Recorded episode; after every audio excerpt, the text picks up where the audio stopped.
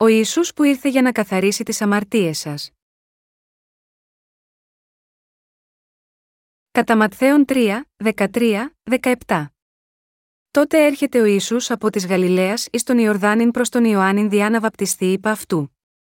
Ο δε Ιωάννης εκόλει ένα αυτόν, λέγον, εγώ χρίαν έχω να βαπτιστώ υπό σου, και σι έρχεσαι προς εμέ, αποκριθείς δε ο Ισού, είπε προς αυτόν άφες τώρα διότι ούτως είναι πρέπον ει να εκπληρώσομεν πάσαν δικαιοσύνην. Τότε αφήνει αυτόν. Και βαπτιστής ο Ιησούς ανέβη ευθύς από του ύδατος και ιδού, νύχθησαν εις αυτόν οι ουρανοί, και είδε το πνεύμα του Θεού καταβαίνον ως περιστεράν και ερχόμενον επ αυτόν και ιδού φωνή εκ των ουρανών, λέγουσα ούτως είναι ο ιό μου ο αγαπητός, εις τον οποίον ευηρεστήθην. Ακόμη και σήμερα που οι χριστιανοί αξιώνουν ότι πιστεύουν στον Ιησού ως σωτήρα τους, πολλοί από αυτούς δεν γνωρίζουν ότι ο Ιησούς είναι ο κύριος που μας έχει λυτρώσει από όλες τις αμαρτίες μας μέσω του Ευαγγελίου του Ήδατος και του Πνεύματος. Είναι συνεπώς αναγκαίο να τους αποδείξουμε, με αυτό το Ευαγγέλιο του Ήδατος και του Πνεύματος, ότι ο Ιησούς είναι πράγματι ο σωτήρας τους. Δεδομένου ότι όλοι γεννιούνται αμαρτωλοί που πρέπει να πληθούν από όλες τις αμαρτίες τους, όλοι πρέπει να πιστέψουν στο Ευαγγέλιο του Ήδατος και του Πνεύματος. Με άλλα λόγια, για να αναγεννηθούν, πρέπει να πιστέψουν στο Ευαγγέλιο του Ήδατος και του Πνεύματος, και μόνο όταν πιστέψουν έτσι μπορούν να συναντήσουν τον κύριο. Το αν μπορούμε ή όχι να λάβουμε την άφεση των αμαρτιών μας και να αναγεννηθούμε εξαρτάται από το αν γνωρίζουμε και πιστεύουμε στον Ιησού Χριστό σωστά ή όχι. Για εμάς, το πιο σημαντικό κλειδί για να φτάσουμε στην αλήθεια της άφεσης της αμαρτίας, είναι να γνωρίσουμε και να πιστέψουμε ποιος είναι ο κύριος και αυτό που ο κύριος έχει κάνει. Όταν ο Ιησούς ρώτησε τους μαθητές του, Ποιος λέτε ότι είμαι, ο Πέτρος απάντησε λέγοντας: Εσύ είσαι ο Χριστός, ο ιό του Θεού του Ζώντος. Το ότι ο Πέτρος ομολόγησε έτσι την αληθινή πίστη του, έγινε επειδή οδηγήθηκε και διδάχθηκε από τον Θεό Πατέρα για να φτάσει σίγμα, αυτή την κατανόηση. Τώρα, Πρέπει να φτάσουμε στην ορθή κατανόηση του Ευαγγελίου του Ήδατος και του Πνεύματος, και όπως ο Πέτρος, πρέπει να μπορούμε να κάνουμε την αληθινή ομολογία της πίστης στον κύριο μας. Αυτό που πρέπει όλοι να κατανοήσουμε εδώ, είναι η ανάγκη να αναγνωρίσουμε και να πιστέψουμε ότι το βάπτισμα του Ιησού και το χύσιμο του αίματό του στον Σταυρό ήταν ακριβώς η θυσία που ο κύριο μας έκανε για να επομιστεί τις αμαρτίες μας και να καταδικαστεί για αυτές τις αμαρτίες. Όταν πιστεύουμε έτσι, μπορούμε να είμαστε εντελώς ελεύθεροι από όλες μας τις αμαρτίες. Ο λόγος του Θεού χωρίζεται σε δύο μέρη, την παλαιά διαθήκη και την καινή διαθήκη.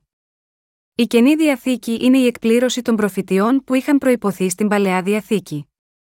Και είναι επίσης η καταγραφή της προφητικής διακήρυξης του νέου κόσμου που μέλει να έρθει, που ο κύριος είχε υποσχεθεί στους μαθητές του. Αυτός ο νέος κόσμος σύντομα θα εκπληρωθεί σε μας από τον Ιησού Χριστό. Η παλαιά διαθήκη είναι ο αληθινός λόγος του Θεού που καταγράφει την προφητεία για τη σωτηρία της ανθρωπότητας, ότι ο ιό του Θεού θα έρθει σε αυτή τη γη και ότι, ακριβώς όπως τα χέρια τοποθετούνταν στο θύμα της θυσίας της παλαιάς διαθήκης και το αίμα του χινόταν, θα αναλάβει όλες τις αμαρτίες του κόσμου μια για πάντα με τη βάπτισή του από τον Ιωάννη, χύνοντας το αίμα του στον Σταυρό και, ως εκ τούτου, θα λυτρώσει όλους τους αμαρτωλούς του κόσμου από τις αμαρτίες τους. Μέσα από το σύστημα θυσιών που λειτουργούσε στη σκηνή του μαρτυρίου, ο κύριος μας έχει αποκαλύψει ότι αυτός είναι ο σωτήρας που θα εκπληρώσει την υπόσχεσή του, και ότι αυτό έχει πράγματι γίνει. Με άλλα λόγια, ολόκληρη η παλαιά διαθήκη εκπληρώθηκε ακριβώς σε ολόκληρη την καινή διαθήκη από τον κύριο μας Ιησού Χριστό. Ο Ιησούς μας έχει δώσει το αληθινό Ευαγγέλιο του ύδατο και του πνεύματος, έτσι ώστε όταν πιστεύουμε σίγμα, αυτόν ως σωτήρα μας, όλοι να καταλάβουμε και να πιστέψουμε σωστά ότι ο προφητευμένος για να έρθει σωτήρας στην παλαιά διαθήκη, είναι πράγματι ο κύριος μας Ιησούς Χριστός. Το σύστημα θυσιών στην παλαιά διαθήκη, ήταν τα σκαλοπάτια της αποκάλυψης του Θεού για να φτάσουμε σε όλη την αλήθεια της σωτηρίας του, και αυτό μας επιτρέπει να λάβουμε την άφεση των αμαρτιών μας χωρίς παρανόηση με την κατανόηση και πίστη στο Ευαγγέλιο του Ήδατος και του Πνεύματος. Ο Ιησούς μας έδωσε τη δυνατότητα να συνειδητοποιήσουμε γιατί έπρεπε να βαπτιστεί από τον Ιωάννη και πώς, εξαιτίας αυτής της βάπτισης, έπρεπε να χύσει το αίμα του στον Σταυρό. Μόνο όταν φτάσουμε στην ορθή κατανόηση αυτής της Ευαγγελικής αλήθειας, μπορούμε πραγματικά να σωθούμε και να γίνουμε λαός του Θεού. Το αληθινό Ευαγγέλιο του Ήδατος και του Πνεύματος που ο Ιησούς μας έχει δώσει, είναι αυτό που μας δίνει τη δυνατότητα για σωστή κατανόηση και πίστη στα έργα της δημόσιας διακονίας του για τη σωτηρία. Αυτά είναι τα έργα του ύδατος και του πνεύματος που ο Ισού εκπλήρωσε όταν ήρθε σίγμα, αυτή τη γη. Ο πυρήνας του λόγου της καινής διαθήκης είναι ο εξής: Ερχόμενος σε αυτή τη γη, ο Ισού ανέλαβε όλες τις αμαρτίες του κόσμου μέσω του βαπτίσματος που έλαβε από τον Ιωάννη, και ως εκ τούτου έχει εξοφλήσει όλες τις ποινές της αμαρτίας με το αίμα του. Η ζωή και ο θάνατος της ψυχής σας εξαρτάται από το αν έχετε καταλάβει και πιστέψει σωστά σε αυτό το Ευαγγέλιο του ύδατος και του πνεύματος. Και, στην πραγματικότητα, όλα τα 39 βιβλία της Παλαιάς Διαθήκης και τα 27 βιβλία της Καινής Διαθήκης περιγράφουν λεπτομερώς την κεντρική αλήθεια του Ευαγγελίου του ύδατο και του πνεύματος. Το θύμα που προσφερόταν στη σκηνή του μαρτυρίου της Παλαιάς Διαθήκης για τις αμαρτίες του λαού του Ισραήλ, μπορούσε να πλύνει τις αμαρτίες τους, επειδή τοποθετούσαν τα χέρια τους στο κεφάλι του και πρόσφεραν τη σάρκα και το αίμα τους στον Θεό. Μόνο με μια σχετική κατανόηση αυτού του συστήματος της ιών της Παλαιάς Διαθήκης και του βαπτίσματος και του αίματος του Ιησού στην καινή Διαθήκη, μπορούμε να κατανοήσουμε σωστά την άφεση των αμαρτιών μας και να πιστέψουμε σε αυτή. Με άλλα λόγια, ακριβώς όπως ένα θυσιαστικό αρνί κατσίκι είχε αναλάβει τις ανομίες των αμαρτωλών με την τοποθέτηση των χεριών τους ή των χεριών του αρχιερέα, με τη βάπτισή του από τον Ιωάννη ο Ιησούς θα μπορούσε να αναλάβει τις αμαρτίες μας του κόσμου και να χύσει το αίμα του πεθαίνοντας έτσι στον Σταυρό. Ακόμα και αν δεν γνωρίζουμε όλες τις λεπτομέρειες της Αγίας Γραφής, όταν λάβουμε σαφή και συγκεκριμένη κατανόηση του βαπτίσματος και του αίματος του Ιησού στην καινή διαθήκη, σε σύγκριση με το σύστημα θυσιών της παλαιάς διαθήκης, μπορούμε να λάβουμε την άφεση των αμαρτιών με πίστη. Πρέπει να πιστέψουμε στο Ευαγγέλιο του Ήδατος και του Πνεύματος για να λάβουμε την άφεση των αμαρτιών που δόθηκε από τον Θεό. Ο Ισού έγραψε το Ευαγγέλιο του Ήδατος και του Πνεύματος, ότι μπορεί να πλύνει όλες τις αμαρτίες μας, ως τον γραπτό λόγο του Θεού. Στους πιστούς του Ευαγγελίου του Ήδατος και του Πνεύματος, έχει ανατεθεί το ιερατείο, έτσι ώστε καθένας σε αυτή τη γη να πλύνει τις αμαρτίες του με πίστη. Στην παλαιά διαθήκη, το ιερατείο είχε ανατεθεί μόνο στους απογόνους του Λεβί. Ήσαν οι απόγονοι του Λεβί που έλαβαν τα καθήκοντα των διαμεσολαβητών που έπλαιναν τις αμαρτίες των Ισραηλιτών και εκπλήρωναν τη δίκαιη αγάπη του Θεού. Ω εκ τούτου, εμείς οι πιστοί του Ευαγγελίου του Ήδατος και του Πνεύματος πρέπει να κατανοήσουμε το σύστημα θυσιών της παλαιάς διαθήκης, και έτσι να καταλήξουμε σε ακόμη βαθύτερη κατανόηση του βαπτίσματος του Ιησού και της σταύρωσής του για την εκπλήρωση αυτής της ιεροσύνης σωστά ενώπιον του Θεού σε αυτή την εποχή της καινής διαθήκης. Σήμερα είναι 2013 χρόνια μετά τη γέννηση του Ιησού Χριστού σε αυτή τη γη. Ο Ιησούς ήρθε σε αυτή τη γη ως ο σωτήρας και, λαμβάνοντας το βάπτισμα από τον Ιωάννη και με τη σταύρωσή του για να χύσει το αίμα του, έχει πλύνει για πάντα όλες τις αμαρτίες μας. Συνεπώς, είναι σωστό η χρονιά της γέννησης του Ιησού να γίνει το σημείο αναφοράς του χρονολογικού πίνακα της παγκόσμιας ιστορίας. Συμβολίζει το γεγονός ότι η αρχή όλων των πραγμάτων είναι με τον Ιησού Χριστό, επειδή σε όμικρον με τόνο, τι μας αφορά, ο Ιησούς Χριστός είναι ο ίδιος Θεός που δημιούργησε αυτό το σύμπαν και ο σωτήρας που έχει καθαρίσει όλες τις αμαρτίες μας με το αίμα του και το νερό, ενώ ο ίδιος επίσης, στέκεται στο κέντρο της ιστορίας του σύμπαντος. Μας λέει η σημερινή βιβλική περικοπή για τη μεταβίβαση των αμαρτιών μας.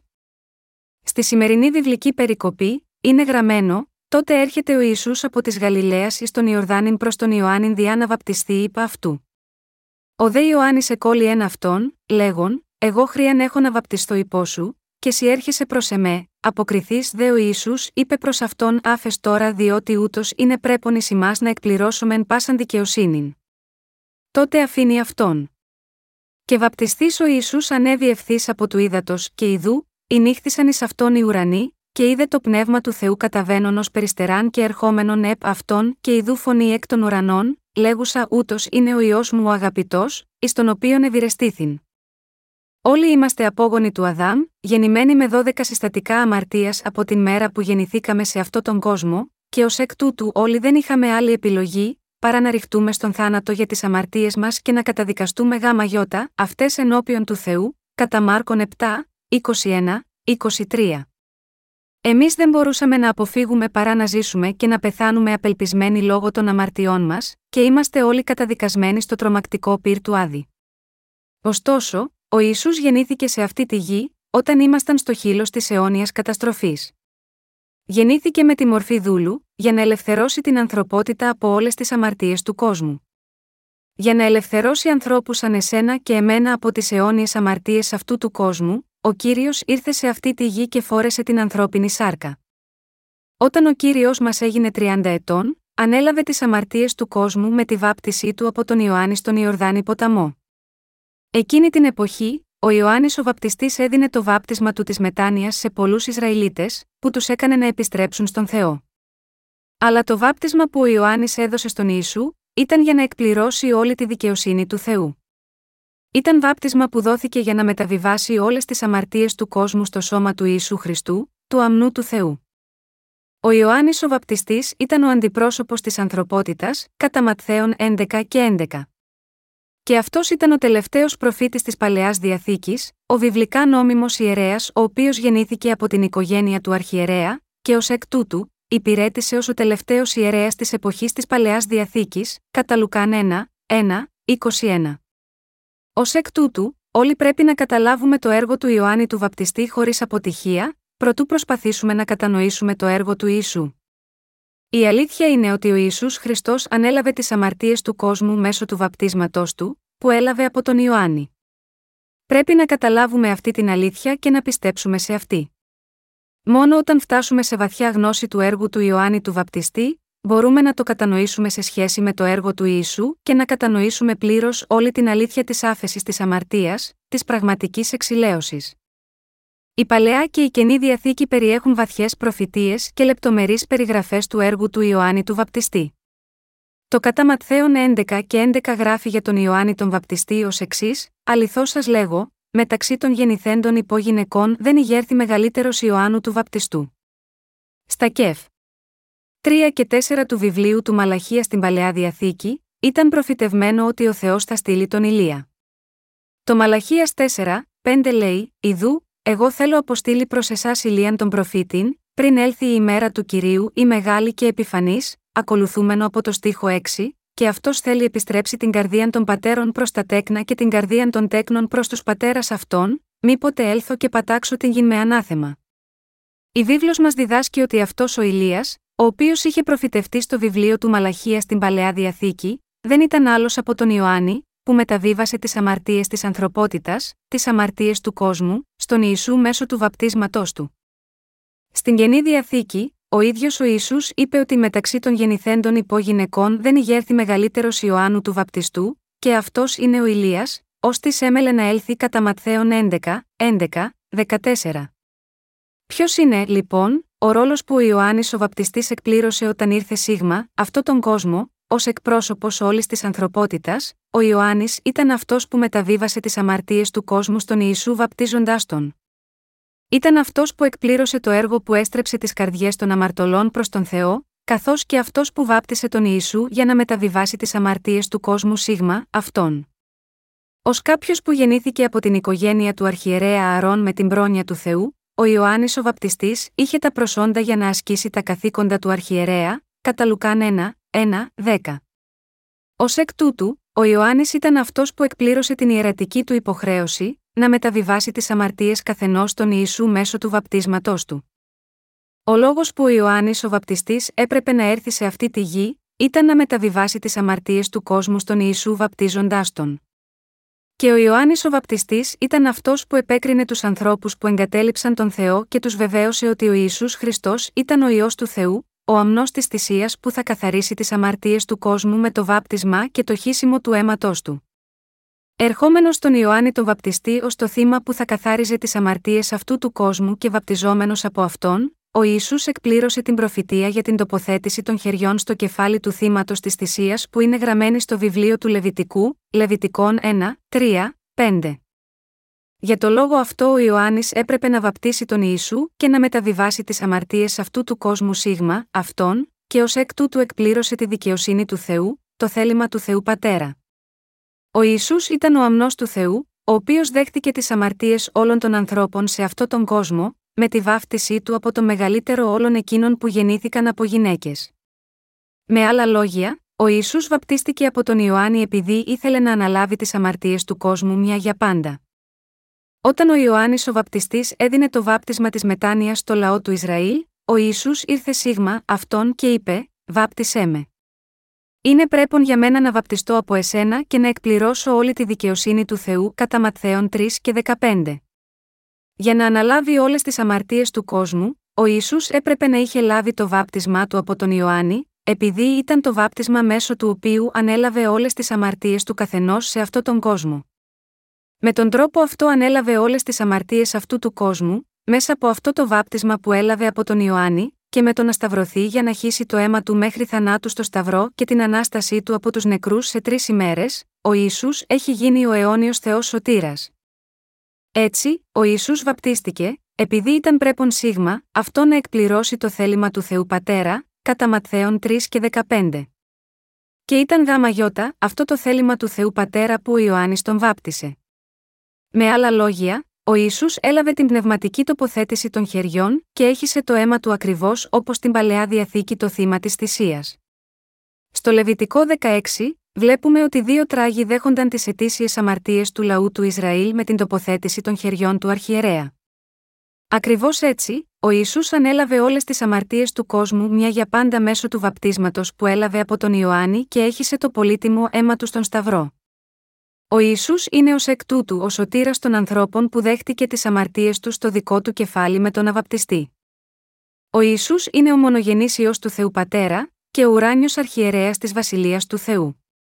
Ω εκ τούτου, για να εκπληρώσει την ιεροσύνη του ως γήινος αρχιερέας, ο Ιωάννης ο Βαπτιστής, ο αντιπρόσωπος της ανθρωπότητας, έπρεπε να συναντήσει τον Ιησού τον αρχιερέα της Βασιλείας των Ουρανών και να εκπληρώσει όλη τη δικαιοσύνη του Θεού Πατέρα. Μέσα από το βάπτισμα του Ιησού, η δίκαιη αγάπη του Θεού αναγνωρίστηκε. Ποιος, λοιπόν, είναι ο ανώτερος μεταξύ του Ιωάννη του Βαπτιστή και του Ιησού, βέβαια, ο Ιησούς ο ουράνιος αρχιερέας είναι ανώτερος από τον Ιωάννη τον Βαπτιστή. Ο Ιησούς είναι πιο ανώτερος από οποιονδήποτε άλλο, επειδή είναι ο ίδιος Θεός που δημιούργησε ολόκληρο το σύμπαν, και αυτός είναι ο ιό του Θεού που ήρθε στη γη για να σώσει την ανθρωπότητα από τις αμαρτίες του κόσμου. Για να σώσει την ανθρωπότητα από τις αμαρτίες του κόσμου, ο Ιησούς ήρθε σε αυτή τη γη και βαπτίστηκε από τον Ιωάννη. Ο Ιησούς δεν είναι ένα απλό πλάσμα σαν και εμάς. Στο βάπτισμα που έλαβε ο Ιησούς από τον Ιωάννη, υπάρχει το παράδειγμα του Θεού για ένα ξεχωριστό έργο. Όταν ο Ιησούς ήρθε στον Ιωάννη για να βαπτιστεί, ο είπε στον Ιησού: Εγώ χρειαν έχω να βαπτιστώ υπό σου, και εσύ έρχεσαι προς εμέ, όπως βλέπουμε, ο Ιωάννης ο Βαπτιστής στην αρχή αρνήθηκε να μεταβιβάσει όλες τις αμαρτίες των Ιησού βαπτίζοντάς τον, αλλά στο τέλος δεν μπορούσε να αρνηθεί, επειδή ο ίδιος ο Ισού ήθελε να βαπτιστεί από αυτόν και ως εκ τούτου να αναλάβει όλες τις αμαρτίες του κόσμου. Έτσι ο Ιησούς διέταξε τον Ιωάννη να τον βαπτίσει, λέγοντας: Άφες τώρα διότι ούτως είναι πρέπον εις να εκπληρώσομεν πάσαν δικαιοσύνην κατά Ματθαίων 3 και 15. Προτού ο Ιησούς Χριστός βαπτιστεί από τον Ιωάννη, οι εθνικοί και οι Ιουδαίοι εξίσου, είχαν όλες τις αμαρτίες μέσα στις καρδιές τους και, συνεπώς, δεν μπορούσαν να αποφύγουν την καταδίκη και την καταστροφή για τις αμαρτίες τους. Γνωρίζουμε πολύ καλά ότι ο καθένας είναι μια φθαρτή ύπαρξη που δεν μπορεί να αποφύγει την καταστροφή εξαιτίας των αμαρτιών ενώπιον του Θεού σε αυτόν τον κόσμο. Γάμα γιώτα, αυτό ο Ιησούς ανέλαβε όλες τις αμαρτίες του κόσμου με τη βάπτισή του από τον Ιωάννη. Ο κύριος μας έπρεπε να εκπληρώσει αυτό το έργο μαζί με τον Ιωάννη τον Βαπτιστή. Για να αναλάβει ο ίσου όλες τις αμαρτίες αυτών των ανθρώπων, ο ίδιος έπρεπε να λάβει από τον Ιωάννη το βάπτισμα που θα πληρούσε όλη τη δικαιοσύνη του Θεού. Άφες τώρα διότι ούτως είναι πρέπον ει να εκπληρώσομεν πάσαν δικαιοσύνην κατά Ματθαίων 3 και 15. Εδώ, η φράση πάσαν δικαιοσύνην σημαίνει η καλύτερη κατάσταση, η δικαιοσύνη, η ισότητα. Ακριβώς όπως η θυσία της παλαιάς διαθήκης είχε καθαρίσει όλες τις αμαρτίες των Ισραηλιτών σηκώνοντάς τις όλες, στην καινή διαθήκη, ο ίσου καθάρισε όλες τις αμαρτίες ολόκληρης της ανθρωπότητας με τον ερχομό του στη γη και αναλαμβάνοντας όλες τις αμαρτίες με τον αβαπτιστή από τον Ιωάννη. Βασικά μιλώντας, ο Ισού ήρθε σε αυτή τη γη ως ο αμνός του Θεού, και με τον τρόπο αυτό έγινε η θυσία για τις αμαρτίες μας, μας ελευθέρωσε από τις αμαρτίες του κόσμου. Ο λόγος για τον οποίο ο Σωτήρας έγινε άνθρωπος και ζήτησε να βαπτιστεί από τον Ιωάννη, ήταν η εκπλήρωση της δικαιοσύνης του Θεού. Ο Ισού είπε: Άφες τώρα διότι ούτως είναι πρέπον ει να εκπληρώσομεν πάσαν δικαιοσύνην. Πνευματικά, αυτό σημαίνει: Είναι πρέπον για μένα να αναλάβω τις αμαρτίες όλων μια για πάντα με τη βάπτισή μου από εσένα και να τις πλύνω εντελώς. Αυτό σημαίνει επίσης ότι το βάπτισμα που έλαβε ο Ισού από τον Ιωάννη ήταν η εκπλήρωση της τοποθέτησης των χεριών της παλαιάς διαθήκης, που με τη σειρά του, σημαίνει ότι ο Ιησούς ανέλαβε ουσιαστικά τις αμαρτίες της ανθρωπότητας, μια για πάντα. Ω εκ τούτου, πρέπει να έχουμε όλη πίστη που γνωρίζει και πιστεύει στην αλήθεια που φανερώνεται σε αυτό το βάπτισμα που έλαβε ο Ιησούς. Πρέπει να γνωρίζουμε το αποτέλεσμα του βαπτίσματος που ο Ιησούς έλαβε από τον Ιωάννη και το χύσιμο του αίματος του στον Σταυρό, και πρέπει να καταλάβουμε και να πιστέψουμε σε αυτό σωστά. Η Πρεσβυτεριανή Εκκλησία προσφέρει μια περιληπτική έκδοση του βαπτίσματος, όπου οι οπαδοί της δεν βαπτίζονται με πλήρη βήθηση σε νερό, αλλά ραντίζονται στο όνομα του Πατρός, του Ιού και του Αγίου Πνεύματος. Στην Αγία Γραφή, αυτό το είδος του βαπτίσματος δόθηκε σε περιοχές με προβλήματα λειψιδρίας, όπως π.χ. στην έρημο. Έτσι, για παράδειγμα, ο Φίλιππος βάπτισε τον Αιθίωπα Ευνούχο. Αλλά όταν ο Ιησούς βαπτίστηκε από τον Ιωάννη, στάθηκε στον Ιορδάνη ποταμό βυθισμένος μέχρι τη μέση. Το βάπτισμα που έλαβε ο Ιησούς από τον Ιωάννη ήταν έτσι ώστε ο Ιωάννης ο βαπτιστής έβαλε τα δύο χέρια του στο κεφάλι του Ιησού, τον βύθισε στο νερό και στη συνέχεια τον έβγαλε έξω. Αυτό το βάπτισμα ήταν το ίδιο με την τοποθέτηση των χεριών στην παλαιά διαθήκη, όπου ο αρχιερέας μεταβίβαζε τις αμαρτίες των Ισραηλιτών βάζοντας τα δύο χέρια του στο κεφάλι του ζώου της θυσίας. Το βάπτισμα που έλαβε ο Ισού από τον Ιωάννη ήταν μέσω του οποίου ανέλαβε τις αμαρτίες του κόσμου και τις σήκωσε όλες. Ποια είναι η σημασία του γεγονότος ότι ο έβαλε τα χέρια του στο κεφάλι του Ιησού για να τον βαπτίσει, στην παλαιά διαθήκη, το τελετουργικό της τοποθέτησης των χεριών, πραγματοποιόταν στις ακόλουθες περιπτώσεις. 1. Για να μεταβιβάσει τις αμαρτίες κάποιου στο ζώο που πρόσφερε με τη θυσία του, Λεβιτικών 1, 1, 10, 4, 1, 25, 2 για να καθιερώσει τους υπηρέτες του Θεού, αριθμοί 8 και 10, 27, 18 και 3, για να επιστρέψει τη βλασφημία προς τον βλάσφημο, Λεβιτικών 24, 14. Όπως και αν έχει το πράγμα, η τοποθέτηση των χεριών ήταν ο τρόπος της μεταβίβασης. Όταν ένας υπηρέτης αφιερώνεται ως πάστορας, για παράδειγμα, οι παλαιότεροι ποιμένες βάζουν τα χέρια τους στο κεφάλι του, που σημαίνει ότι η θεόδοτη εξουσία τους και τα χαρίσματα δίνονται τώρα επίσης στο νέο πάστορα. Αυτό σημαίνει ότι με την τοποθέτηση των χεριών, όλα τα χαρίσματα και η δύναμη που είχαν δοθεί στους παλαιότερους ποιμένες, τώρα παραχωρούνται στο νέο πάστορα επίσης. Ωστόσο, η πιο χαρακτηριστική περίπτωση της τοποθέτησης των χεριών ήταν το σύστημα θυσιών, που γινόταν για να μεταβιβάσει τις αμαρτίες επάνω στο ζώο της θυσίας. Και παράλληλα με αυτό, ο λόγος για τον οποίο ο Ιωάννης ο Βαπτιστής έβαλε τα χέρια του στο κεφάλι του ίσου, ήταν για να μεταβιβάσει όλες τις αμαρτίες του κόσμου. Αυτός είναι ο λόγος που ως αυτή την ημέρα, όταν οι ποιμένε βαπτίζουν τους πιστούς, βάζουν πάντα τα χέρια τους στο κεφάλι τους. Γιατί γίνεται αυτό, είναι σαν ένα σημάδι της πίστης τους, να δείξουν ότι πιστεύουν ότι ο Ιησούς ανέλαβε τις αμαρτίες του κόσμου μέσω του βαπτίσματός του, ότι είναι βαπτισμένοι. Ω ο σωτήρας, ο Ιησούς ανέλαβε τις αμαρτίες του κόσμου με τη βάπτισή του από τον Ιωάννη, τον αντιπρόσωπο της ανθρωπότητας. Αυτό ήταν το ίδιο με τον αρχιερέα της παλαιάς διαθήκης, που μεταβίβαζε τις αμαρτίες του λαού του Ισραήλ στο ζώο της θυσίας τοποθετώντας τα χέρια του στο κεφάλι του, Λεβιτικών 16 και 11. Όταν βαπτίστηκε από τον Ιωάννη, τον αντιπρόσωπο της ανθρωπότητας, ο Ιησούς ήταν βυθισμένο στο νερό και στη συνέχεια βγήκε από αυτό. Μιλώντας πνευματικά, αυτό συμβολίζει το γεγονός ότι επειδή ο Ιησούς ανέλαβε όλες τις αμαρτίες μας του κόσμου, μια για πάντα με τη βάπτισή του από τον Ιωάννη, τελικά θα πέθαινε στον Σταυρό, θα αναστενόταν από τους νεκρούς και έτσι θα γινόταν ο τέλειος σωτήρα. Μας λέει ότι ο Ιησούς ανέλαβε τις αμαρτίες του κόσμου μέσω του βαπτίσματός του, επομίστηκε τις αμαρτίες μας, και καταδικάστηκε για όλες τις αμαρτίες χύνοντας το αίμα του μέχρι θανάτου στον Σταυρό. Με λίγα λόγια, το βάπτισμα του Ιησού με την τοποθέτηση των χεριών σημαίνει ότι ανέλαβε τις αμαρτίες του κόσμου, η βήθησή του στο νερό σημαίνει το θάνατό του στον Σταυρό και η έξοδός του από το νερό δείχνει την ανάστασή του.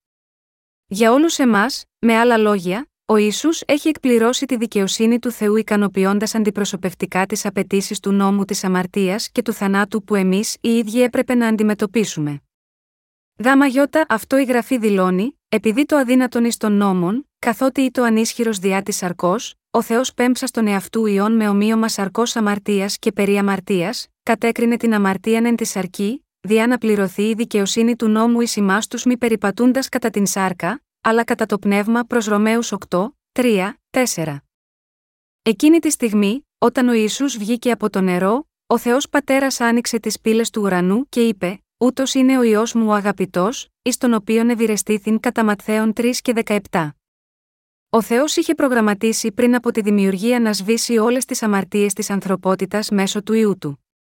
Και το έργο αυτό ικανοποιήθηκε από το ιό του με τον ερχομό του στη γη, αναλαμβάνοντας τις αμαρτίες της ανθρωπότητας με τη βάπτισή του από τον Ιωάννη, χύνοντας το αίμα του στον Σταυρό μέχρι θανάτου, και ως εκ τούτου ελευθέρωσε απόλυτα τους πιστούς του από την αμαρτία. Με το να βαπτιστεί και να χύσει το αίμα του, ο κύριος Σιμών εκπλήρωσε όλο το θέλημα του Θεού, μια για πάντα. Συνεπώς, όταν ο Ισού υπάκουσε τον πατέρα αναλαμβάνοντας όλες τις αμαρτίες της ανθρωπότητας με το βάπτισμά του, ο Θεός Πατέρας ήταν ευχαριστημένος με τον ιό του Ιησού, λέγοντας: Αυτός που το έκανε αυτό είναι ο ιό μου ο αγαπητός, με τον οποίο είμαι πολύ ευχαριστημένος. Γάμα γιώτα, αυτό οι χριστιανοί πρέπει να πιστέψουν στο βάπτισμα που έλαβε ο Ιησούς από τον Ιωάννη, καθώς και στο αίμα που ο Ιησούς έχει πάνω στο Σταυρό, ως τιμωρία για όλες τις αμαρτίες μας. Γάμα γιώτα, αυτό ο Θεός Πατέρας άνοιξε τις πύλες του ουρανού και είπε ότι εκείνος που βαπτίστηκε ήταν τώρα ο ιό του, από τον οποίο ήταν πολύ ευχαριστημένος. Ιδού, ο αμνός του Θεού ο έρον την αμαρτία του κόσμου. Τώρα στρέφοντας τον κατά Ιωάννη 1 και 29, εσείς και εγώ πρέπει να κατανοήσουμε τα στοιχεία που αποδεικνύουν ότι ο Ισού ανέλαβε τις αμαρτίες του κόσμου μια για πάντα με τη βάπτισή του από τον Ιωάννη, και πρέπει να το πιστέψουμε αυτό με την καρδιά μας. Ο Ιωάννης βλέποντας τον Ιησού τον οποίο είχε βαπτίσει να έρχεται προς το μέρος του την επόμενη κιόλας ημέρα μετά το βάπτισμα, βεβαίωσε, Ιδού. Ο αμνός του Θεού ο έρον την αμαρτίαν του κόσμου.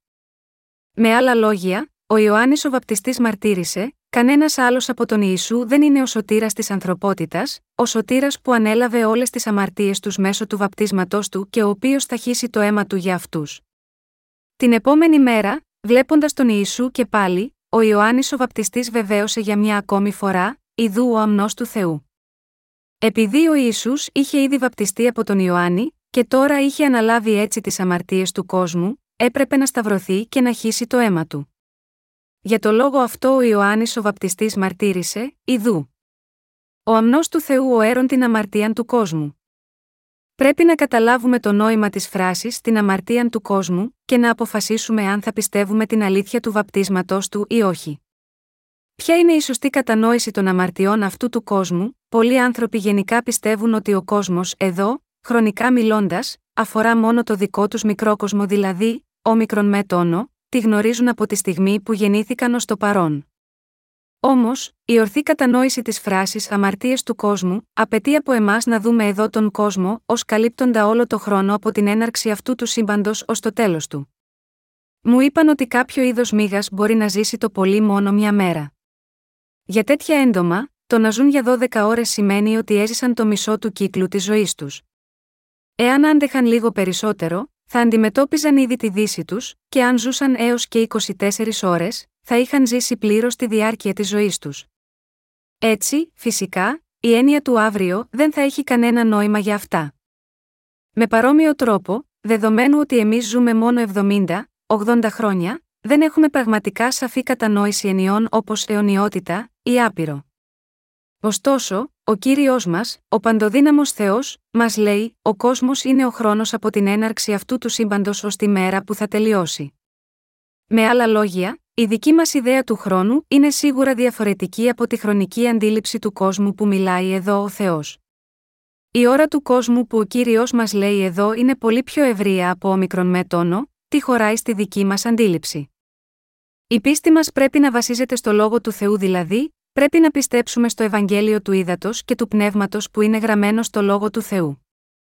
Συνεπώς, αν λάβουμε υπόψη ότι ο Ιωάννης ο Βαπτιστής είπε: Ο αμνός του Θεού ο έρον την αμαρτίαν του κόσμου, ή ότι ο κύριος μας ο ίδιος είπε: Είναι πρέπον ει να εκπληρώσουμε πάσαν δικαιοσύνη, πρέπει να κατανοήσουμε αυτά τα λόγια να σημαίνουν ότι ο ίσου ανέλαβε με το βάπτισμά του τις αμαρτίες όλων των ανθρώπων και τις μετέφερε στο Σταυρό, και πρέπει να το πιστέψουμε αυτό με την καρδιά μας.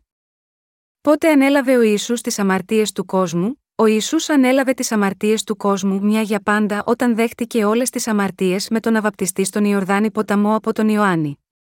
Έτσι εδώ η φράση ούτως γάρ στα ελληνικά, σημαίνει ακριβώς με τον τρόπο αυτό, πιο ταιριαστό ή δεν υπάρχει άλλος τρόπος εκτός από αυτόν. Αυτή η φράση δείχνει ότι ο Ισού ανέλαβε αμετάκλητα τις αμαρτίες της ανθρωπότητας μέσω του βαπτίσματος που έλαβε από τον Ιωάννη. Με άλλα λόγια, ο Ιησούς θα μπορούσε να καθαρίσει τις αμαρτίες του κόσμου χωρίς να αποτύχει, μόνο όταν βαπτίστηκε από τον Ιωάννη. Πρέπει, συνεπώς, πάντοτε να κατανοούμε το βάπτισμα του Ιησού και το χύσιμο του αίματός του, ως την άφεση των αμαρτιών μας και να τα πιστεύουμε έτσι. Με τη μέθοδο αυτή, της μεταβίβασης των αμαρτιών του κόσμου στον Ιησού όταν ο Ιωάννης ο βαπτιστής τοποθέτησε τα χέρια του στο κεφάλι του Ιησού, ο Ιησούς ανέλαβε τις αμαρτίες του κόσμου μια για πάντα, έχισε το αίμα του και έτσι ολοκληρώθηκε η εξηλαίωσή μας στην τελειότητα. Αυτός ήταν ο σκοπός του βαπτίσματος του Ιησού. Καταλαβαίνουμε ότι στην παλαιά διαθήκη, η τοποθέτηση των χεριών στο θύμα της θυσίας και το χύσιμο του αίματό του, σήμαινε την εξηλαίωση των Ισραηλιτών. Παρόμοια, πρέπει να πιστέψουμε ότι με το βάπτισμά του, ο Ιησούς έχει πλύνει τις αμαρτίες όλων αναλαμβάνοντας τις αμαρτίες του κόσμου, και ότι έχουμε αγιαστεί με την προσφορά του σώματος του Ιησού Χριστού άπαξ διαπαντός, Εβραίους 10 και 10. Η λέξη βάπτισμα, στα ελληνικά, σημαίνει βυθίζω. Ω εκ τούτου, βαφτίζω κυριολεκτικά σημαίνει βυθίζω μέσα ή βυθίζω κάτω από το νερό. Για να γίνω πιο ακριβής, αυτό σημαίνει 1. Καθαρίζω με εμβάπτιση ή κατάδυση, πλένω, καθαρίζω με νερό, πλένομαι, κολυμπώ. 2. Καταδύομαι. 3. Θάβω. Και 4. Μεταβιβάζω.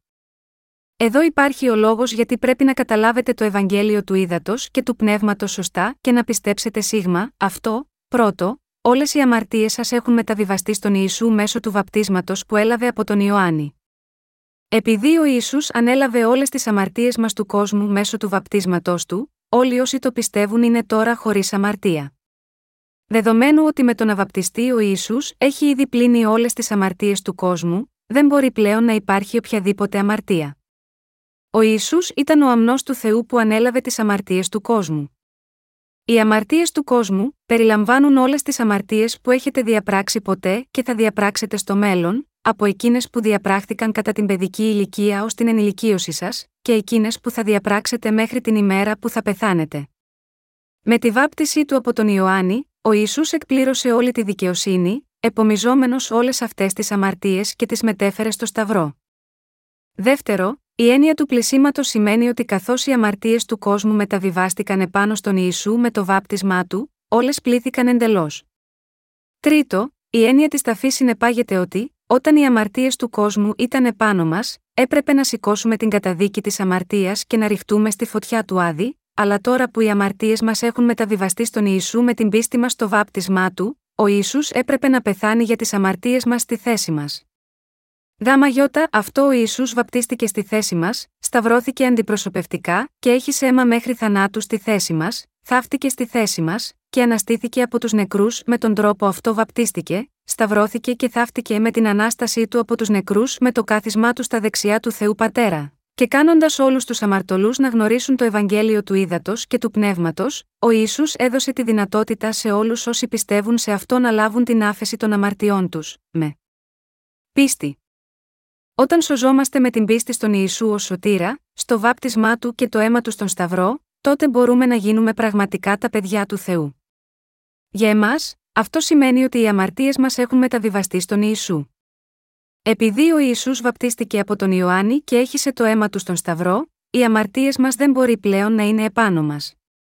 Όλες οι αμαρτίες μας, από εκείνες που διαπράχθηκαν κατά την παιδική ηλικία μας και αυτές που διαπράττονται στην ενήλικη ζωή και ως τη μέρα που θα πεθάνουμε, πέρασαν πλήρως στο σώμα του Ιησού και καταδικάστηκαν ήδη. Επειδή όλες οι αμαρτίες μας μεταβιβάστηκαν στον Ιησού που έχισε το αίμα του στον Σταυρό στη θέση μας, πέθανε και αναστήθηκε από τους νεκρούς, έτσι μας έδωσε νέα ζωή. Τώρα, αν πιστεύουμε σε αυτό τον Ιησού ως σωτήρα, τότε μπορούμε να γίνουμε όλοι χωρίς αμαρτία. Όσοι από εσάς από εδώ και πέρα γνωρίζετε το Ευαγγέλιο του Ήδατος και του Πνεύματος, το καταλαβαίνετε και το πιστεύετε με την καρδιά σας, είστε όλοι δίκαιοι. Δεν είστε πλέον αμαρτωλοί. Τώρα είστε δίκαιοι. Πιστεύοντας το Ευαγγέλιο του Ήδατος και του Πνεύματος μπορείτε να γίνετε δίκαιοι. Δεν μπορούμε να επιτύχουμε τη σωτηρία μας με τις προσπάθειές μας, γιατί θα συνεχίσουμε να είμαστε ανεπαρκείς και να διαπράττουμε αμαρτία, αλλά ο κύριος έχει πλύνει ήδη όλες τις αμαρτίες μας με το βάπτισμα που έλαβε από τον Ιωάννη και το αίμα που έχησε στον Σταυρό. Έτσι, με τη γνώση της αλήθειας, η σωτηρία έρχεται μέσα στις καρδιές μας. Το Ευαγγέλιο του Ήδατος και του Πνεύματος αποδεικνύεται με το σύστημα θυσιών της σκηνής του μαρτυρίου της Παλαιάς Διαθήκης. Πρώτα απ' όλα, επιτρέψτε μου να εξηγήσω εν συντομία τη βασική φυσική διάταξη της σκηνής του μαρτυρίου της Παλαιάς Διαθήκης. Η σκηνή του μαρτυρίου ήταν μια σχετικά μικρή κατασκευή, αλλά περιβαλλόταν από μια εξωτερική αυλή που ήταν περιφραγμένη με στήλους και παραπετάσματα από λεπτό πλεκτό λινό. Υπήρχε μια πύλη σε αυτή την αυλή, και μετά από αυτή την πύλη, καθώς ένας πλησίαζε προς τη σκηνή του μαρτυρίου, εκεί υπήρχε το θυσιαστήριο του ολοκαυτώματος, και ο χάλκινος νηπτήρας βρισκόταν πίσω από αυτό το θυσιαστήριο. Η σκηνή του μαρτυρίου χωριζόταν σε δύο μέρη, τα άγια και τα άγια των Αγίων. Οι πύλες αυτού του οίκου του Θεού, μία για τα άγια και άλλη μία για τα άγια των Αγίων, καθώς και η πύλη της αυλής της, ήταν όλες υφασμένες με κιανά, μοβ και κόκκινα νήματα και λεπτό υφασμένο λινό. Γιατί ο Θεός κάνει όλες τις πύλες και την πύλη της σκηνής υφασμένες με αυτά τα κιανά, μοβ και κόκκινα νήματα και λεπτό υφασμένο λινό, ο λόγος είναι, διότι μέσω αυτών, ο Θεός προφήτευε πως θα έρθει ο Ιησούς σε τούτη τη γη, να αναλάβει τις αμαρτίες του κόσμου μια για πάντα μέσω του βαπτίσματος που θα λάβει από τον Ιωάννη, και να σταυρωθεί και να χύσει το αίμα του. Με τη βάπτισή του από τον Ιωάννη και τη σταύρωση για τις αμαρτίες του κόσμου, ο Ιησούς ανέλαβε στο σώμα του να γίνει η θυσία για εμάς. Με πίστη στον Ιησού ως σωτήρα, και με πίστη στο λόγο που μας λέει ότι ο Ιησούς, ο οποίος έγινε το κιανό, μοβ και κόκκινο νήμα, ανέλαβε τις αμαρτίες του κόσμου με τον αβαπτιστή, μπορούμε με μιας να λυτρωθούμε από όλες τις αμαρτίες μας με πίστη. Ο Ιησούς χρησιμοποίησε αυτά τα κιανά, μοβ και κόκκινα νήματα και λεπτά υφασμένο λινό για την πύλη της σκηνής, για να μας πει ότι αυτός είναι ο βασιλεύς των βασιλέων, και ότι αυτός μας έχει σώσει από τις αμαρτίες μας με τον αβαπτιστή και να σταυρωθεί. Τα κιανά, μοβ και κόκκινα νήματα και το λεπτά υφασμένο λινό που χρησιμοποιήθηκε για την πύλη της σκηνής δεν είναι άλλο από το αντίτυπο της σωτηρίας, λέγοντάς μας ότι ο κύριος μας έχει σώσει εντελώς, ενός Πέτρου 3 και 21. Γάμα γιώτα αυτό, αν έπρεπε να ανοίξουμε την πύλη της αυλής της σκηνής του μαρτυρίου και να μπούμε εκεί, θα βλέπαμε τον χάλκινο νηπτήρα μετά από το θυσιαστήριο του ολοκαυτώματος.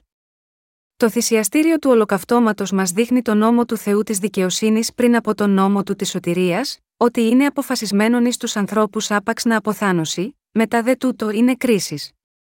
Μέσα από το θυσιαστήριο του ολοκαυτώματος, με άλλα λόγια, ο Θεός μας έδειξε από πριν ότι θα έπρεπε να καταδικαστούμε για τις αμαρτίες μας.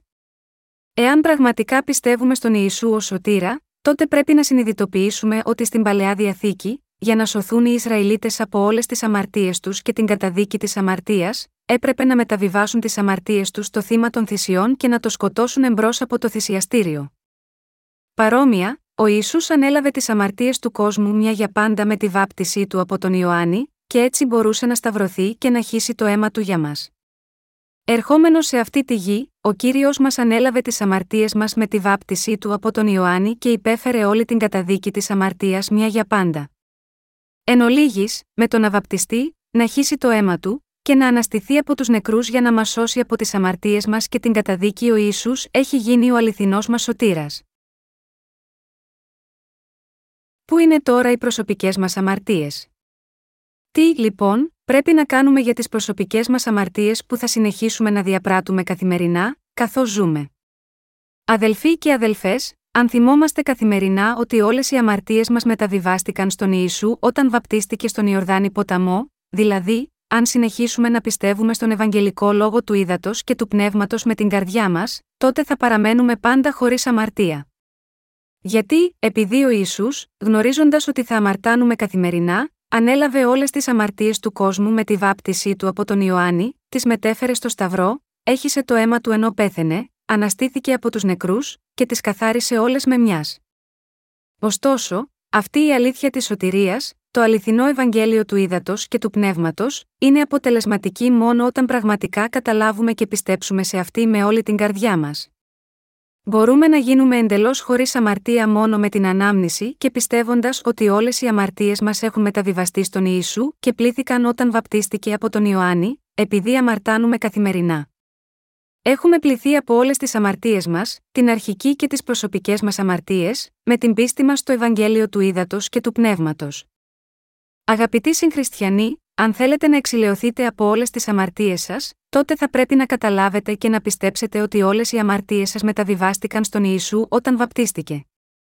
Και πρέπει πάντα να συλλογίζεστε σχετικά με το λόγο του αληθινού Ευαγγελίου, ειδικά κάθε φορά που διαπράτετε πραγματικές αμαρτίες. Μόνο τότε μπορούν οι καρδιές σας να είναι πάντα καθαρές, και μόνο τότε μπορείτε να έχετε τα προσόντα για να υπηρετήσετε τα δίκαια έργα του Θεού.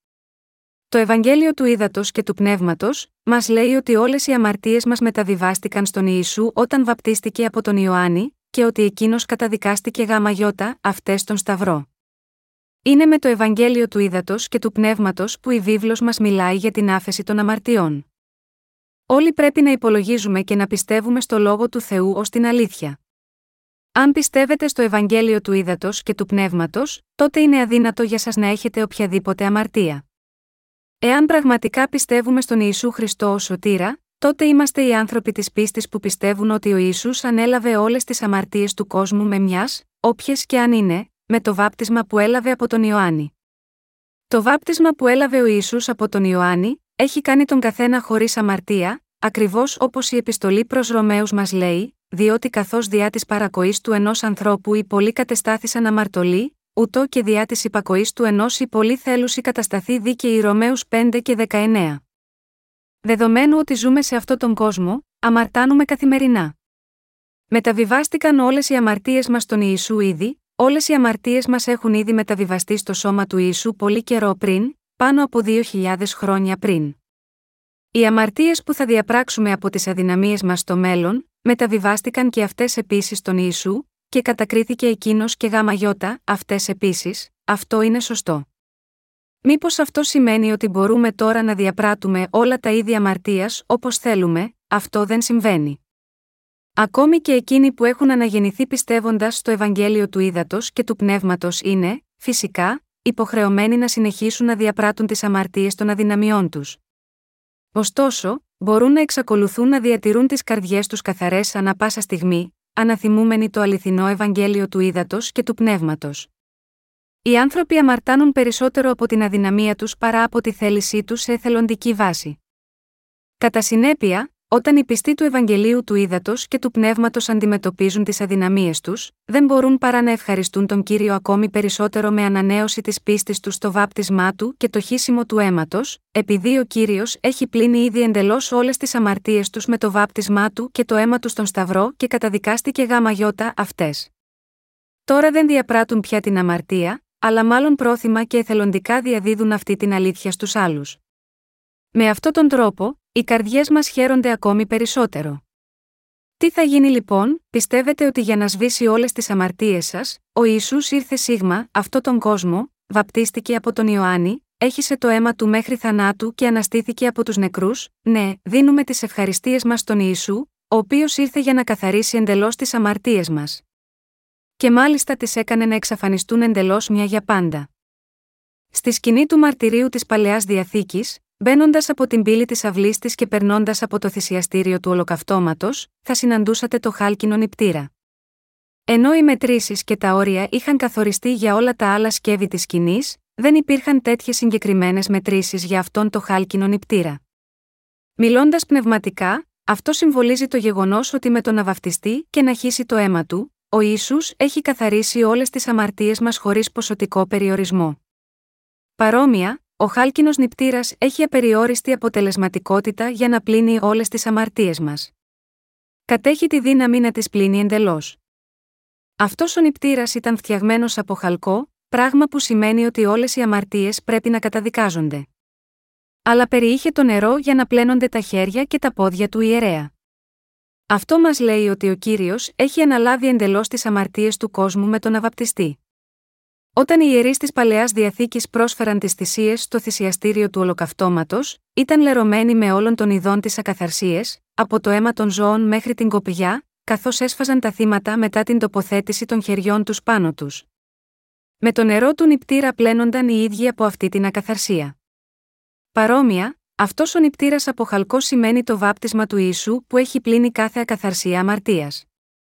Οι προσωπικές μας αμαρτίες που διαπράττουμε σε αυτόν τον κόσμο, έχουν ήδη καθαρίσει όλες μέσω της βάπτισης του Ιησού. Αυτό αποκαλύπτει ο χάλκινος νηπτήρα. Με πίστη σε αυτή την αλήθεια, μπορούμε να εξηλαιωθούμε από όλες τις αμαρτίες μας και να ζούμε με καθαρές συνειδήσεις για πάντα. Πόσες φορές βαπτίστηκε ο Ισού από τον Ιωάννη για να αναλάβει τις αμαρτίες του κόσμου, βαπτίστηκε μόνο μία φορά. Δεχόμενος το βάπτισμα από τον Ιωάννη μόνο μία φορά, ο Ιησούς έχει πλύνει μια για πάντα όλες τις αμαρτίες αυτού του κόσμου εντελώς. Γιατί βαπτίστηκε μόνο μία φορά, επειδή ο Ιησούς είναι ο αιώνιος ιό του Θεού, ο οποίος είχε την εξουσία να δεχθεί όλες τις αμαρτίες του κόσμου από την αρχή μέχρι το τέλος μια για πάντα με το βάπτισμά του. Όπως είπε ο Ιησούς, Εγώ είμαι το Α και το Ω, αυτός είναι Θεός, το αιώνιον. Επειδή ο Ιησούς είναι ο ιό του για πάντα ζωντανού Θεού, αυτός μπορούσε να επιτελέσει τη σωτηρία του αιώνια, μια για πάντα. Ήρθε σίγμα, αυτό τον κόσμο μια φορά. Επομίστηκε τις αμαρτίες του κόσμου, όλες με μιας, με τη βάπτισή του από τον Ιωάννη σταυρώθηκε και έχισε το αίμα του μια φορά, και ως εκ τούτου καθάρισε όλες τις αμαρτίες μας εντελώς με μιας. Πρέπει να γνωρίζουμε το αληθινό Ευαγγέλιο του ύδατο και του πνεύματος και να πιστεύουμε στον Ιησού ως σωτήρα. Με το να βαπτιστεί μια φορά ο Ισού έχει πλύνει τις αμαρτίες του κόσμου. Οι αμαρτίες σου έχουν μεταβιβαστεί στον Ιησού μια για πάντα όταν εκείνος βαπτίστηκε. Με τον τρόπο αυτό, που βαπτίστηκε μια φορά, ο Ιησούς εκπλήρωσε όλη τη δικαιοσύνη του Θεού που καθάρισε τις αμαρτίες του κόσμου.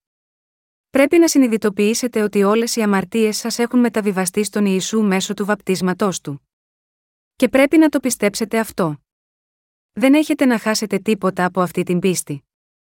Με την πίστη μας στο Ευαγγέλιο του Ήδατος και του Πνεύματος μπορούμε να λάβουμε την αιώνια άφεση των αμαρτιών μας. Αν αντιληφθείτε τον εαυτό σας να ζητάει από τον Ιησού να συγχωρήσει τις αμαρτίες σας καθημερινά, τότε πρέπει να ξέρετε ότι δεν είστε ακόμη αναγεννημένος. Και πρέπει να καταλάβετε το αληθινό Ευαγγέλιο του Ήδατος και του Πνεύματος, και πρέπει να πιστέψετε στον Ιησού ως αληθινός σωτήρας σας ξανά από την αρχή, σύμφωνα με αυτό το Ευαγγέλιο. Ποιμένες σε ολόκληρο τον κόσμο, που έχουν παρεξηγήσει το βάπτισμα του Ιησού, πρέπει επίσης να πιστέψουν σίγμα αυτόν ξανά. Πολλοί ποιμένες δεν έχουν την κατάλληλη κατανόηση του Ευαγγελίου του Ήδατος και του Πνεύματος που έχει πλύνει τις αμαρτίες τους.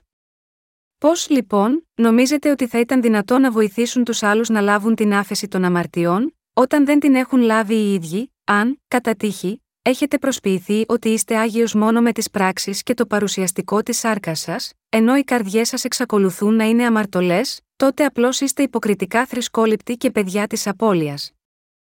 Οι άνθρωποι δεν μπορούν να λάβουν την άφεση των αμαρτιών με τη βοήθειά σας. Ωστόσο, οι ψυχές σας μπορούν να απαλλαγούν από όλες τις αμαρτίες σας, όταν μπορείτε να διακρίνετε την αλήθεια της σωτηρίας από τις ψεύτικες θρησκείες του κόσμου, με την πίστη που γνωρίζει και πιστεύει στο Ευαγγέλιο του Ήδατος και του Πνεύματος. Μόνο όταν έχετε κατανοήσει σωστά το Ευαγγέλιο του Ήδατος και του Πνεύματος, το λόγο του Θεού της ζωής, και πιστεύετε σε αυτό σωστά με τις καρδιές σας, μπορούν όλες οι αμαρτίες σας να πληθούν εντελώς. Ωστόσο, αμέτρητοι άνθρωποι εξακολουθούν να αγνοούν το γεγονός ότι οι αμαρτίες του κόσμου μεταβιβάστηκαν στον Ιησού όταν βαπτίστηκε από τον Ιωάννη. Επομένως, εσείς οι ίδιοι πρέπει πρώτα να αποδεχθείτε ταπεινά το Ευαγγέλιο του Ήδατος και του Πνεύματος στι καρδιές σας με πίστη σε αυτό. Ο Ιησούς είπε, διότι ούτως είναι πρέπον ει να εκπληρώσομεν πάσαν δικαιοσύνην. Κατά Ματθαίων 3 και 15. Ο Ιησούς εκπλήρωσε όλη τη δικαιοσύνη του Θεού όταν βαπτίστηκε. Μέσα από αυτό το βάπτισμα που έλαβε, ο Ιησούς ανέλαβε όλες τις αμαρτίες του κόσμου. Με αυτό το βάπτισμα, όλες οι αμαρτίες σας έγιναν επίσης δεκτές από τον Ιησού. Δεν είστε οι άνθρωποι αυτού του κόσμου, φυσικά είστε. Οι αμαρτίες σας δεν περιλαμβάνονται στις αμαρτίες του κόσμου, φυσικά, ναι. Μόλις το συνειδητοποιήσετε αυτό, θα μπορείτε να ελευθερωθείτε με την αλήθεια ότι ο ίσου έπρεπε να επομιστεί όλες τις αμαρτίες σας με τον αβαπτιστή. Το να συνειδητοποιήσετε ότι είστε αμαρτωλοί καταδικασμένοι εξαιτία των αμαρτιών σας, είναι το σκαλοπάτι που σας οδηγεί να συνειδητοποιήσετε ότι σωτήρας σας είναι μόνο ο Ισού Χριστός. Έχετε έρθει στον Χριστό, ή στέκεστε ακόμα έξω από τον Χριστό, θα πρέπει να γνωρίζετε σαφώς που ακριβώς στέκεστε. Είστε οι άνθρωποι αυτού του κόσμου. Όλες οι αμαρτίες σας, συνεπώς, μεταβιβάστηκαν στον Ιησού ή όχι μεταβιβάστηκαν. Παραδέχεστε λοιπόν ότι οι χριστιανοί που λένε, κύριε, Είμαι ακόμα αμαρτωλός, δεν είναι οι αναγεννημένοι άγιοι, παρά την πίστη στον Ιησού, δεν καταλαβαίνουν ότι οι αμαρτίες τους έχουν μεταβιβαστεί στον Ιησού μέσω του βαπτίσματος του, και ως εκ τούτου βασίζονται μόνο στο αίμα του Σταυρού και υποφέρουν καθημερινά, ζητώντας από τον Θεό να συγχωρήσει τις αμαρτίες τους. Ωστόσο, τι μας λέει ο Απόστολος Παύλος, μας λέει: Πάντοτε χαίρετε, αδιαλείπτως προσεύχεστε, κατά πάντα ευχαριστείτε διότι τούτο είναι το θέλημα του Θεού προς εσάς εν Χριστώ Ιησού, 1 Θεσσαλονικής 5, 16, 18. Έτσι, αν θρυνούμε και κολλάμε συνεχώς τον κύριο, ζητώντας του να συγχωρήσει τις αμαρτίες μας, το μόνο που κάνουμε είναι να βλασφημούμε το βάπτισμά του και το χύσιμο του αίματος του παρόλο που προφασιζόμαστε ότι πιστεύουμε σίγμα αυτόν. Αυτό το είδος πίστης είναι μόνο προσβολή προς τον Ιησού. Πιστεύουμε όλοι εμείς το Ευαγγέλιο του Ήδατος και του Πνεύματος. Ο Ιησούς βαπτίστηκε από τον Ιωάννη. Όλες οι αμαρτίες μας μεταβιβάστηκαν στον Ιησού την εποχή εκείνη μια για πάντα. Αποδεχόμενος τις αμαρτίες του κόσμου μέσω του βαπτίσματός του, ο Ιησούς στη συνέχεια έχισε το αίμα του και πέθανε στον Σταυρό. Και αναστήθηκε από τους νεκρούς σε τρεις ημέρες και τώρα κάθεται στα δεξιά του θρόνου του Θεού. Είναι επιτακτική ανάγκη να καταλήξουμε πρώτα σε ορθή κατανόηση του κατά πόσον ή όχι, όταν βαφτίστηκε ο Ιησούς ανέλαβε τις αμαρτίες του κόσμου, συμπεριλαμβανομένων των αμαρτιών σας. Με την κατανόηση του Ευαγγελίου του Ήδατος και του Πνεύματος και πιστεύοντας σε αυτό, οφείλουμε να ανταποκριθούμε στη σωτηρία του Θεού. Πρέπει να ανταποκριθούμε σε αυτό που έκανε ο Θεός για μας, λέγοντας: Αυτό είναι σωστό. Όταν η βίβλος μας λέει ότι ο Κύριος ανέλαβε όλες τις αμαρτίες του κόσμου με τον αβαπτιστή, πρέπει να εγκαταλείψουμε τις σκέψεις μας και να ανταποκριθούμε σε αυτή την πίστη του λόγου όπως είναι. Αν ο Κύριος δεν έλαβε τις αμαρτίες σας μέσω του βαπτίσματός του, τότε το χύσιμο του αίματός του στον Σταυρό θα ήταν μάταιο. Πρέπει να πιστέψουμε στο Ευαγγέλιο του Ήδατος και του Πνεύματος με την καρδιά μας. Ο κύριος έχει καθαρίσει εντελώς όλες τις αμαρτίες σας του κόσμου. Η πίστη και η σωτηρία δεν εξαρτώνται από τις δικές σας προσπάθειε. Η σωτηρία σας από την αμαρτία εξαρτάται από το αν έχετε ή όχι την πίστη που πιστεύει στο Ευαγγέλιο του Ήδατος και του Πνεύματος που ο Ιησούς μας έχει δώσει. Αναγνωρίζετε ότι το Ευαγγέλιο του Ήδατος και του Πνεύματος είναι το μόνο αληθινό Ευαγγέλιο, και θέλετε τώρα να παραδεχτείτε αυτή την αλήθεια στην καρδιά σας, στη συνέχεια, πρέπει να ομολογήσετε, ως εξής, κύριε, Μέχρι σήμερα δεν γνώριζα ότι εσύ επομίστηκες στι αμαρτίες του κόσμου μια για πάντα με τον αβαπτιστής. Είχα παρανοήσει και πιστέψει λάθος. Αλλά σε ευχαριστώ που με κάνεις να συνειδητοποιήσω, έστω και τώρα, ότι είχα παρανοήσει τη σωτηρία σου. Τώρα που έχω κατανοήσει και ξέρω την αλήθεια του ύδατος και του πνεύματος, πιστεύω σε αυτό και σε ευχαριστώ για αυτό. Και εσείς, επίσης, πρέπει να καταλάβετε τώρα το Ευαγγέλιο του ύδατος και του πνεύματος, να συνειδητοποιήσετε ότι δεν είναι για άλλον εκτός από τον εαυτό σας, και να το αποδεχθείτε στις καρδιές σας, ως τέτοιο. Πάντα η αναγνώριση της σωτηρίας όπως είναι στην καρδιά σας, είναι αυτό που πραγματικά είναι η πίστη, και αυτή η πίστη βασίζεται στην ορθή κατανόηση του Ιησού, που σας επιτρέπει να τον δεχτείτε στις καρδιές σας.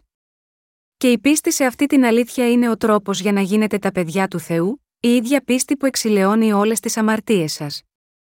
Ποια είναι η κατανόησή σας του Ευαγγελίου του Ήδατος και του Πνεύματος, και πώς ακριβώς πιστεύετε σε αυτό; Ο κύριος μας είπε: Θέλετε γνωρίσει την αλήθεια, και η αλήθεια θέλει σας ελευθερώσει κατά Ιωάννη 8 και 32. Πρέπει να αναγνωρίσουμε το αληθινό Ευαγγέλιο του Ήδατος και του Πνεύματος ως έχει. Αυτή είναι η πίστη που πιστεύει στον Θεό. Αυτός μας έχει σώσει από τις αμαρτίες του κόσμου με το νερό και το αίμα του. Επειδή μας έχει σώσει από τις αμαρτίες του κόσμου με το νερό και το πνεύμα, όσοι το πιστεύουν πραγματικά αυτό ενώπιον του Θεού θα είναι πράγματι αναγεννημένοι. Είσαι ακόμα χρεώστη. Ο Ιησούς είπε στο κατά Ιωάννην Κεφ. 3. Πως εάν κάποιος δεν αναγεννηθεί εξ και πνεύματος, δεν μπορεί ούτε να μπει στη βασιλεία των ουρανών, ούτε να τη δει. Η αναγέννηση εξίδατο και πνεύματος είναι δυνατή μόνο όταν πιστεύουμε στο βάπτισμα του Ιησού, το αίμα του στον Σταυρό, και την αλήθεια ότι αυτός είναι ο ιό του Θεού και σωτήρας μας. Πιστεύετε στο Ευαγγέλιο του Ήδατος και του Πνεύματος. Α υποθέσουμε εδώ, ότι ένας άνθρωπος έχει συσσωρεύσει μισό εκατομμύριο δολάρια χρέο. Και μόνο η τόκη είναι πάρα πολύ γαμαγιώτα, αυτόν για να το αντιμετωπίσει. Για τους απλούς εργαζόμενους ανθρώπους, αυτό το είδος χρέους είναι πάνω από τις δυνατότητές τους για να το χειριστούν. Αυτός ο άνθρωπος δεν μπορούσε να ξεπληρώσει το χρέος του, και έτσι απλά πτώχευσε και εξαφανίστηκε. Αλλά ακόμη και αν φύγει κάπου αλλού και εργάζεται σκληρά προσπαθώντας να εξοφλήσει το χρέος του, θα μπορούσε πράγματι να πληρώσει έστω και τους τόκους, πόσο μάλλον το αρχικό ποσό, ο πιστωτής του, εν τω μεταξύ, πηγαίνει στον εγγυητή για να πάρει πίσω τα χρήματα, αλλά ούτε ο εγγυητής έχει τρόπο να τα επιστρέψει. Έτσι, ο πιστωτής, μάλλον ασυνείδητος, πηγαίνει στους γονείς του δανειολήπτη, λέγοντας όλα τα ίδια απειλών για να τους κάνει να ξεπληρώσουν το χρέος. Οι γονείς δεν μπορούν να το αντέξουν, και έτσι εξοφλούν τον πιστωτή και παίρνουν από αυτόν μια απόδειξη. Έχοντας πληρώσει τον πιστωτή, ο πατέρας αρχίζει έπειτα να ψάχνει για το γιο του, ο οποίος χωρίς αμφιβολία υποφέρει τόσο στο σώμα όσο και στο μυαλό. Έψαξε για το γιο του παντού επί δέκα χρόνια, αλλά ακόμα δεν μπόρεσε να τον βρει. Μια μέρα, ύστερα από 12 χρόνια, ο γιος τελικά επιστρέφει, έχοντας κερδίσει κάποια χρήματα. Πηγαίνει πρώτα στον πατέρα του και λέει: Έχω αποταμιεύσει 400.000 δολάρια, αλλά είναι ακόμα λιγότερα κατά 100.000 δολάρια. Μπορείς να μου δανείσεις αυτό το ποσό, θα μείνω μαζί σου και θα εργαστώ σκληρά για να τα επιστρέψω. Ο πατέρας αγκάλιασε στη συνέχεια τον γιο του με δάκρυα στα μάτια, και του λέει: Εγώ έχω ήδη εξοφλήσει όλα σου τα χρέη. Δεν έχεις να ανησυχείς για τίποτα πια. Πόσο πρέπει να έχεις υποφέρει όλο αυτό το διάστημα; Λέγοντας το γιο ότι εξόφλησε το χρέος του, ο πατέρας του δείχνει την απόδειξη. Ο γιος είναι συγκλονισμένος με ευγνωμοσύνη, αλλά την ίδια στιγμή αισθάνεται ότι είχε υποφέρει χωρίς λόγο, σκεφτόμενος για τον εαυτό του, τα τελευταία 12 χρόνια, έζησα τη ζωή μου ως χρεωμένος, χωρίς στιγμή ειρήνης, ενώ στην πραγματικότητα δεν είχα κανένα χρέος. Έζησα ως χρεώστη ενώ δεν ήμουν. Απλά δεν το γνώριζα. Όλα τα βάσανα που υπέφερα ήταν άδικα. Αγαπητοί συγχριστιανοί, εκείνοι που προσπαθούν μόνοι τους για να λάβουν τη συγχώρεση των αμαρτιών τους, ενώ ο Ισού έχει διαγράψει ήδη όλες τις αμαρτίες τους μέσω του βαπτίσματός του και του Σταυρού, εξακολουθούν να βασανίζονται με το πρόβλημα της αμαρτίας, ακριβώς όπως αυτός ο γιος. Με τον να βαπτιστεί ο Ισού, έχει ήδη καθαρίσει τις αμαρτίες μας. Έχει ήδη αναλάβει όλες τις αμαρτίες μας με τον να ανέλαβε το σύνολο της καταδίκης της αμαρτίας χύνοντας το αίμα του στον Σταυρό, και ως εκ τούτου μας έχει σώσει. Το έχετε συνειδητοποιήσει αυτό τώρα, νιώθατε ένοχοι για τις αμαρτίες σας επειδή δεν ξέρατε ότι ο Ιησούς ανέλαβε όλες τις αμαρτίες σας όταν βαπτίστηκε; Ο Ιησούς πήρε πραγματικά όλες τις αμαρτίες σας μακριά. Πιστέψτε το. Δεν υπάρχει πλέον προσφορά περί αμαρτίας. Ας περάσουμε τώρα στην επιστολή προς Εβραίους 10, 1, 18, διότι ο νόμος, έχουν σκιάν των μελών αγαθών, ουχή αυτήν την εικόνα των πραγμάτων, δεν δυνατέ ποτέ διά των αυτών θυσιών, τας οποίας προσφέρουσι κάτ εν αυτόν πάντοτε να τελειοποιήσει τους προσερχομένους επειδή τότε δεν ήθελον πάυση να προσφέρονται, διότι οι λατρευτέ άπαξ καθαριστέντες. Δεν ήθελον έχει πλέον ουδεμίαν συνείδηση αμαρτιών, αλ, εν αυτές γίνεται κατ εν αυτόν ανάμνησης αμαρτιών, διότι αδύνατον είναι αίμα τάβρον και τράγων να αφαιρεί αμαρτίας. Δια τούτο εισερχόμενος εις τον κόσμον, λέγει θυσίαν και προσφοράν δεν ηθέλη σας, αλητήμα σας εις εμές σώμα εις ολοκαυτώματα και προσφοράς περί αμαρτίας δεν ευηρεστήθης τότε υπόνοι ιδού, έρχομαι, εν το τόμο του βιβλίου είναι γεγραμμένον περί εμού, διά να κάμω, ο Θεέ, το θέλημά σου. Αφού είπε ανωτέρω ότι θυσίαν και προσφοράν και ολοκαυτώματα και προσφοράς περί αμαρτίας δεν ηθέλησα ουδέ ευηρεστήθηση αυτάς, έτινε προσφέρονται κατά των νόμων, τότε είπεν ιδού, Έρχομαι διά να κάμω, ο Θεέ, το θέλημά σου. Ανερεί το πρώτον, διά να συστήσει το δεύτερον. Με το οποίον θέλημα είμαι θα ηγιασμένη διά της προσφοράς του σώματος του Ιησού Χριστού άπαξ γενομένης. Και πας μεν ιερεύσεις στα τεκάθ ημέραν λειτουργών και τα σαυτάς πολλάκη προσφέρον θυσίας, έτινε ποτέ δεν δίνανται να αφαιρέσουν αμαρτίας, αλλά αυτός αφού προσέφερε μίαν θυσίαν υπέρ αμαρτιών, εκάθισε διαπαντός εν δεξιά του Θεού, προσμένων του λοιπού έως ούτε θόσιν οι εχθροί αυτού υποπόδιον των ποδών αυτού. Διότι με μίαν προσφοράνε τελειοποίησε διάπαντό τους αγιαζομένους. Μαρτυρεί δε εις και το πνεύμα του Αγιον διότι αφού είπε πρώτερον, αυτή είναι η διαθήκη, την οποίαν θέλω κάμει προς αυτούς μετά τας ημέρας εκείνας, λέγει ο κύριος θέλω δώσει τους νόμους μου εις τας καρδίας αυτών και θέλω γράψει αυτούς επί των διανιών αυτών, προσθέτει, και τας αμαρτίας αυτών και τας ανομίας αυτών δεν θέλω ενθυμίστε πλέον. Όπου δεν είναι άφεσης τούτων, δεν είναι πλέον προσφορά περί αμαρτίας. Η περικοπή αυτή λέει ότι ο νόμος είναι σκιά των μελών αγαθών.